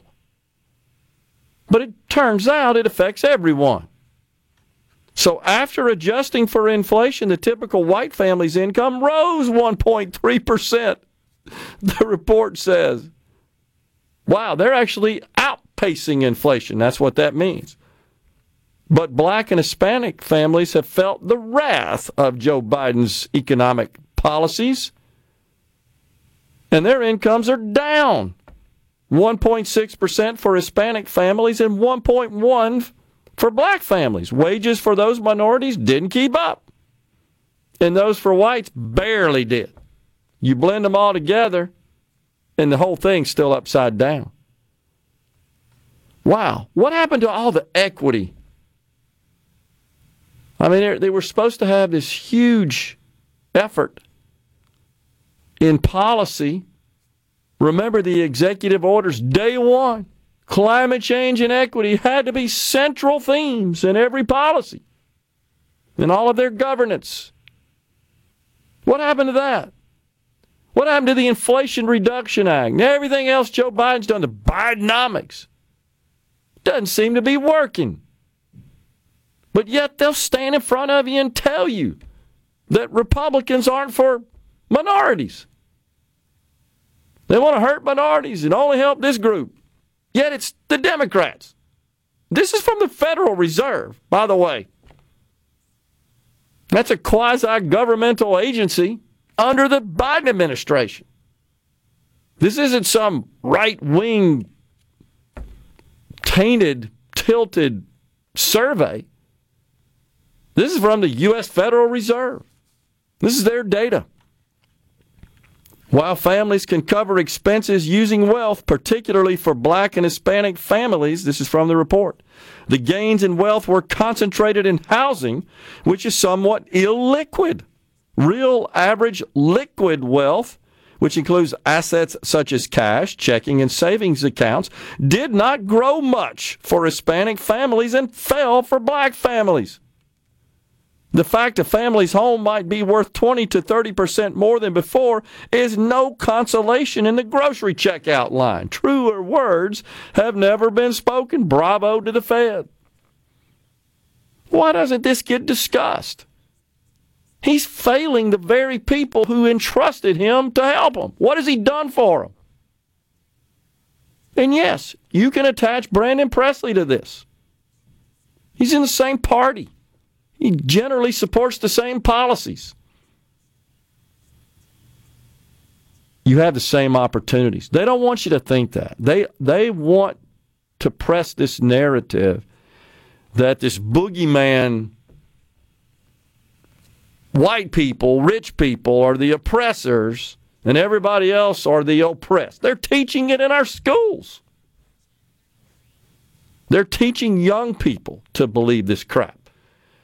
And of course, it is pervasive in the college environment. That's what CRT is all about. No, it's racial, it's a social construct.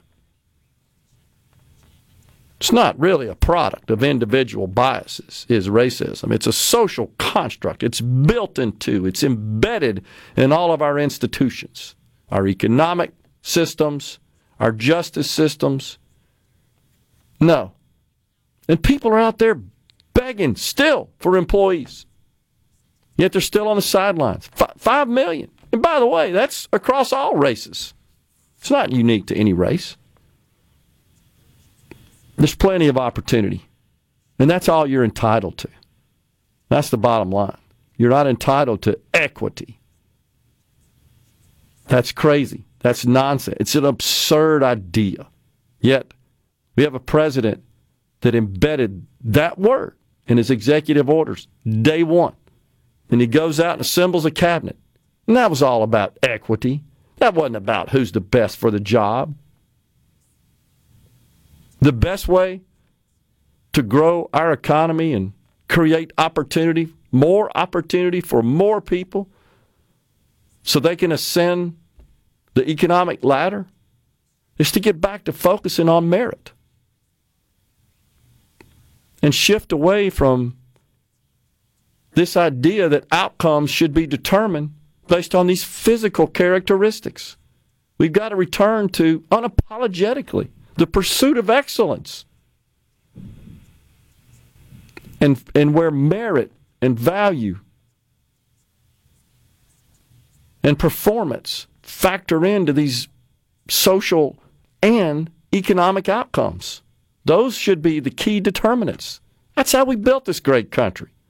Not based on, okay, we got to make this one equal to that one and equal to this one and that one. And some bureaucrats figuring that out. That's nonsense. It's destructive. It's unproductive.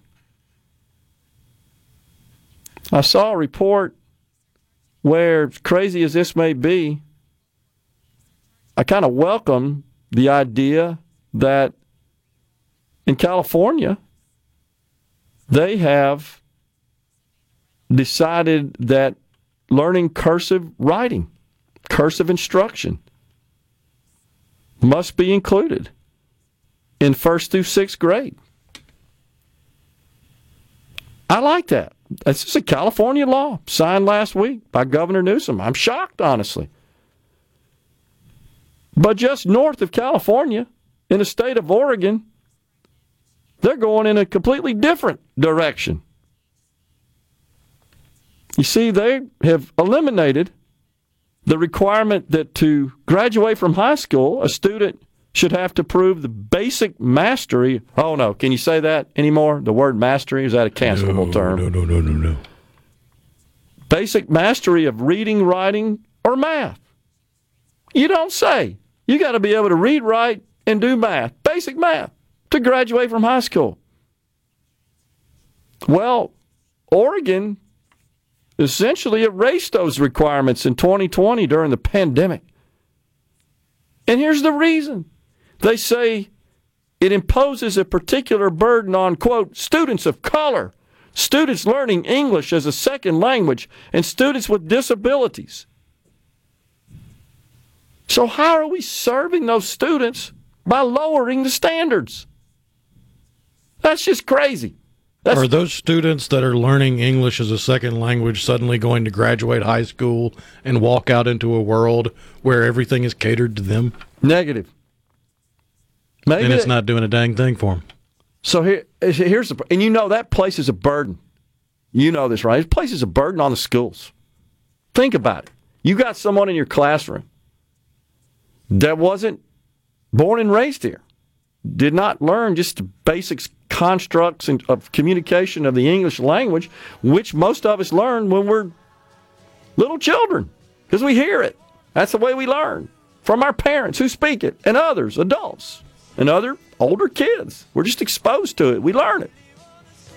By the time you get to the first grade, you can communicate, or even kindergarten. You can do basic communication. But if you just popped into the country and you came from another country, most of which is illegal, and they show up in our schools, and now we're burdened with having to teach them English as a second language. And you're right. And it's a it's hugely disruptive. And you want to help them, man. These kids, you want to help them. You want to you, you want to see to it that they get a good education, but it's a burden. It's a it's an imposition. We're coming right back with half an hour on middays in the Element Wealth studio. We interrupt this program. Gerard Gibert. Here we go. This is huge. Huge, huge news. Huge, huge, huge news. Huge. You need to listen to this. Middays with Gerard. Super Talk, Mississippi. Well,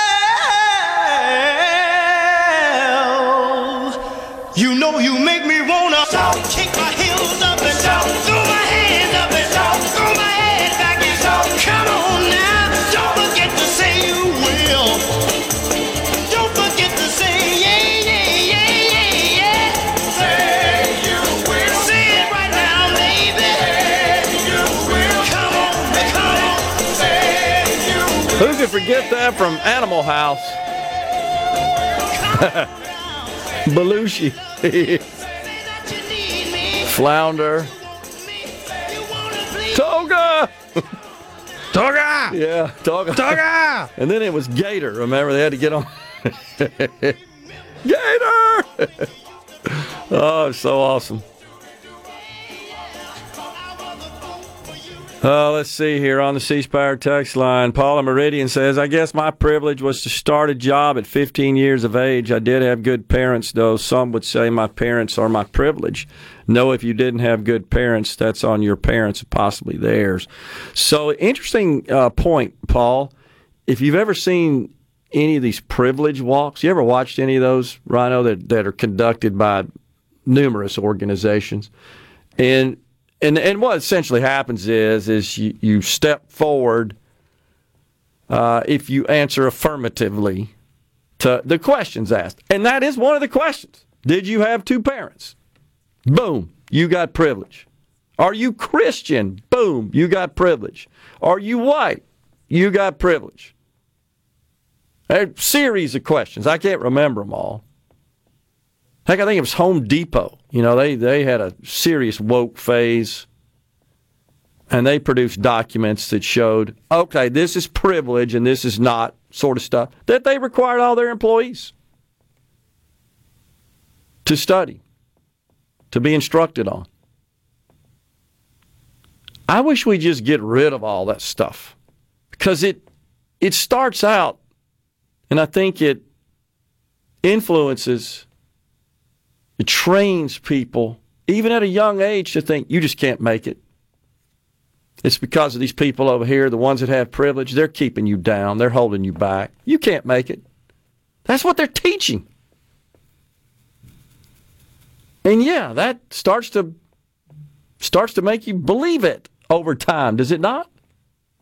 When adults are telling young people there, the adults are kind of conditioned to believe, or pardon me, children are conditioned to believe what adults tell them. They should. Responsible parents normally teach their kids that. But you've also got to teach them when to be leery and suspect. But but that's that's the left's narrative. I still totally believe, and I saw an article about this that I felt a bit vindicated in a statement we made here, if you remember, Rhino, which was this whole DEI movement. That's behind these protests we're seeing on college campuses in favor of, in support of Hamas. There's no question about it.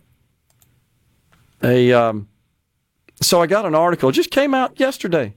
This is a, a terminated, a fired DEI administrator at a college. Wrote an op ed. I didn't catch it, but it was in the New, the New York Post last week. I got it from this article. Said toxic DEI. Now, this is a fired DEI administrator that finally saw the light and said, This is crazy. Toxic DEI ideology deliberately stokes hatred toward Israel and the Jewish people. No doubt. That's where it's coming from. I guess they're not brown enough. She worked at a college in California and she objected to some of the anti racist and gender ideologies that the college wanted her to advocate for and promote in her role as a DEI administrator. She said she made the mistake of trying to foster an inclusive environment for all, including Jewish students. I say again, we don't need DEI organizations. We don't need offices that are focused on that. We need maybe one person focused on exclusion that would be involved in any scenarios or situations where a person or a group were excluded. Not to go out of your way to try to include, because forced inclusion doesn't accomplish squat. It makes people, honestly, more resentful of what they're trying to accomplish. I think it stokes the worst in people because you're trying to force it on them. And I got questioned when I said here on the show, it can happen naturally. I've experienced it, I've witnessed it. And there's some left wing trolls out there on Twitter that said, What does he mean by that naturally? I mean by not forcing.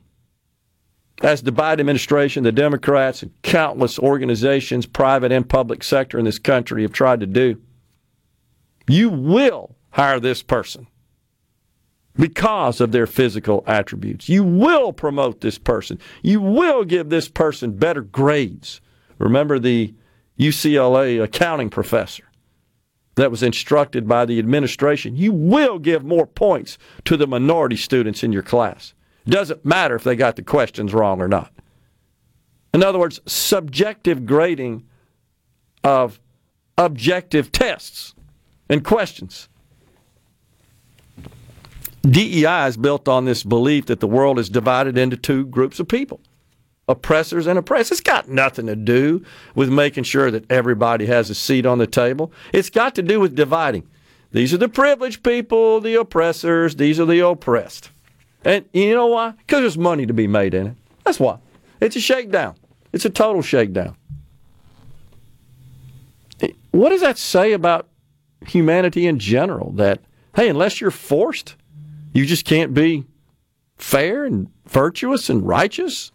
You have to, the government or some other authority figure has to force it on you.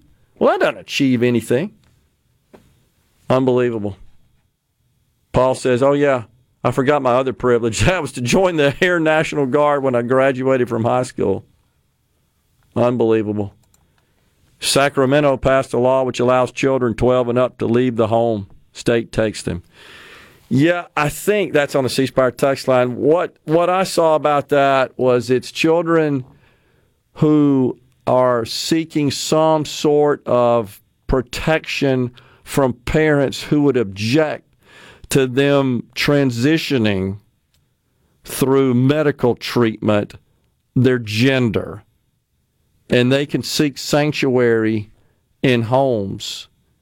And those who operate those facilities do not have to inform the parents that they're in their custody, in their care, being taken in the home.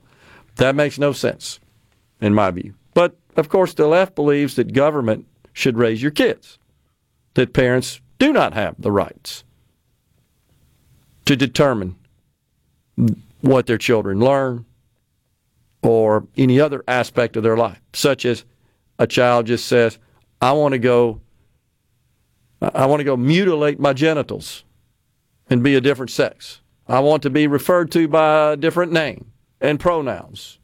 I want to participate in sports that don't align with my biological gender. Nope. The government, in some cases, on the left, they want to intervene in that. It's like child abuse, if you want to allow it. It's just the opposite of what you think it ought to be.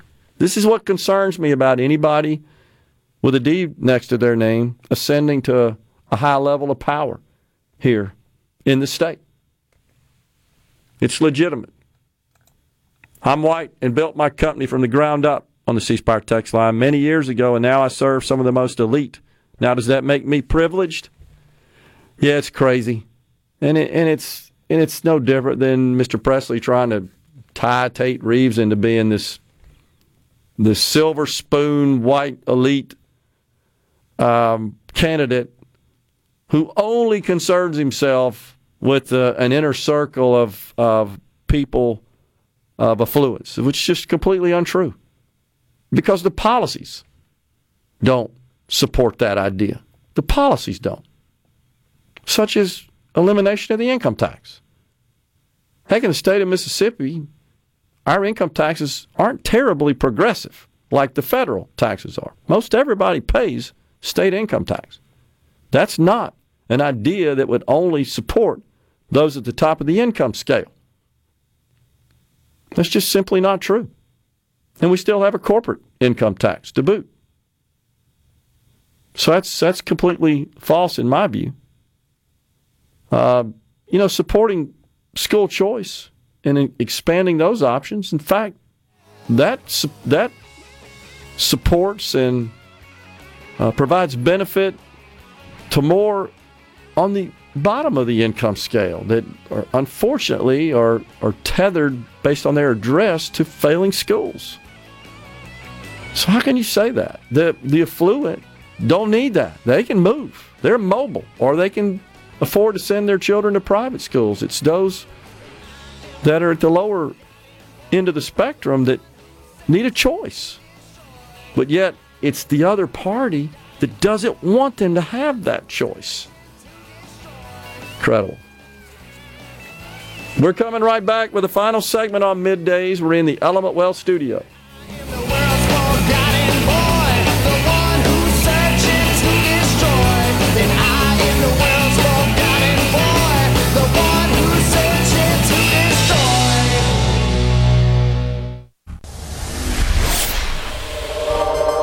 Gerard Gibert. Going beyond the headlines, breaking down the stories that matter to Mississippi.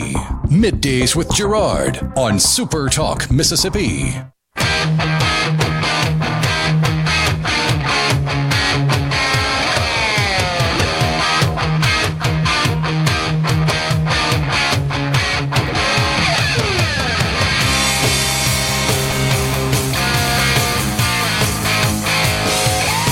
Welcome back, everyone. Midday's final segment in the Element Wealth studio. Gary in the Berg says red states have to remain red or there will be nowhere to go. Mississippi can't afford a governor who aligns himself with the Socialist Democrat Party, too. Oh, pardon me. Too many conservatives are fast asleep, and apathy could well end that. So many have taken for granted. So we got to get out and vote. That's what that really means, in my view. Kevin McCarthy said the quiet part out loud, Jerry in Waynesboro says. In his mind, the central quality of a candidate for Speaker of the House is what they will do for the lobbyist and special interest across the street from congressional office buildings. What an off putting and debasing way to evaluate leadership. That's, uh, that's interesting. It's not privilege, it's being blessed on the C Spire text line. Yeah, I mean, fact is, we don't always get to pick our lot in life. That's just, I think when I was in, as I recall, when I was in grade school, Catholic grade school, that's that's what we were taught in catechism was, you know, it all started when Adam and Eve got kicked out of the Garden of Eden. God said, "You're going to have to go live an earthly life, prove you're worthy." And there are no guarantees. Uh, some of us just have different situations. You, I mean, think about just your health, sickness, illness, loss of a loved one suddenly, abruptly. You, you can't can't predict that. You just don't know. But the best we can offer is, I think, what we have in this country, which is equal opportunity, not equal outcomes. And I'll fight like hell to ensure everybody has that opportunity. That's really should be the core function of government, if you think about it. Everything from the border to law enforcement to defense of the nation against the bad guys that want to blow us up, every bit of that is protecting that opportunity. Goes back to the Declaration of Independence, the statement that Joe Biden can't ever get right. Life, liberty, and the pursuit of happiness. Keyword being pursuit. Right, exactly. You have the opportunity to pursue happiness. You're not granted, guaranteed happiness. Same with our free speech. You're not protected from speech that, I don't know, might offend you, might trigger you. But you do have the right, and it is protected, that you can offend other people. Thank God. Thank God for that right. I'm not sure another country has such, honestly. If you look at all the crap that's going on, even in Europe, and we have the left, right? That's that's a key key element of their narrative on privilege and decolonization is because our country was settled by Europeans for the most part. But in many European countries, certain words and statements and communications can get you in trouble legally, even to our in our to our north, our neighbor in Canada. They've enacted such. It's crazy. Man, oh man. Let's see. You. Uh, good morning. You would not believe how many students in Morton Schools are from other countries. Yeah, it's probably because I would think I've heard this as well. I'm just guessing here because of the poultry processing around the area, which I know has lots of workers in it that uh, that do not speak the language. Their families don't. Yeah, I I know, and I I've talked to teachers. My daughter was one that. It's difficult, as you can imagine. I've seen some situations where it's been reported in California. You've seen this, like you'll have 11 languages in one classroom. Insane. That's insane. Now, this, it's not the students' fault. And their children. You want to help them. You want to do right. But let's start by closing the damn border. That's where it's got to start. Because we don't have the resources to accommodate every possible situation like that. Well, that's the problem. Is the left is full of pie in the sky dreamers that think, well, if the government just has enough power, we can all live like Kardashians. What they don't realize is in reality, with the limited resources on planet Earth, although they may seem unlimited to the midwits and simple minded, with the limited resources on the planet Earth, you can't all live like Kardashians. And if the government has its way and imposes equality on everyone, you're going to be worse off than you are. We all lose. There's no doubt. We're all miserable. On the C Spire text line, before we get out of here, Stephen Starkville says over 50 years of bigger government and replacing the family unit with substance has created a culture of dependency that will we will unlikely be able to claw back from. Freedom to thrive and government dependency can't coexist. I really uh, enjoy your show and perspectives. Thank you for serving Mississippi in this manner. Appreciate that, Steve. Totally agree. Totally agree. Well, folks, we're out of time here today. We're going to be up in Columbus at the Communiversity tomorrow. Until then, stay safe and God bless everyone.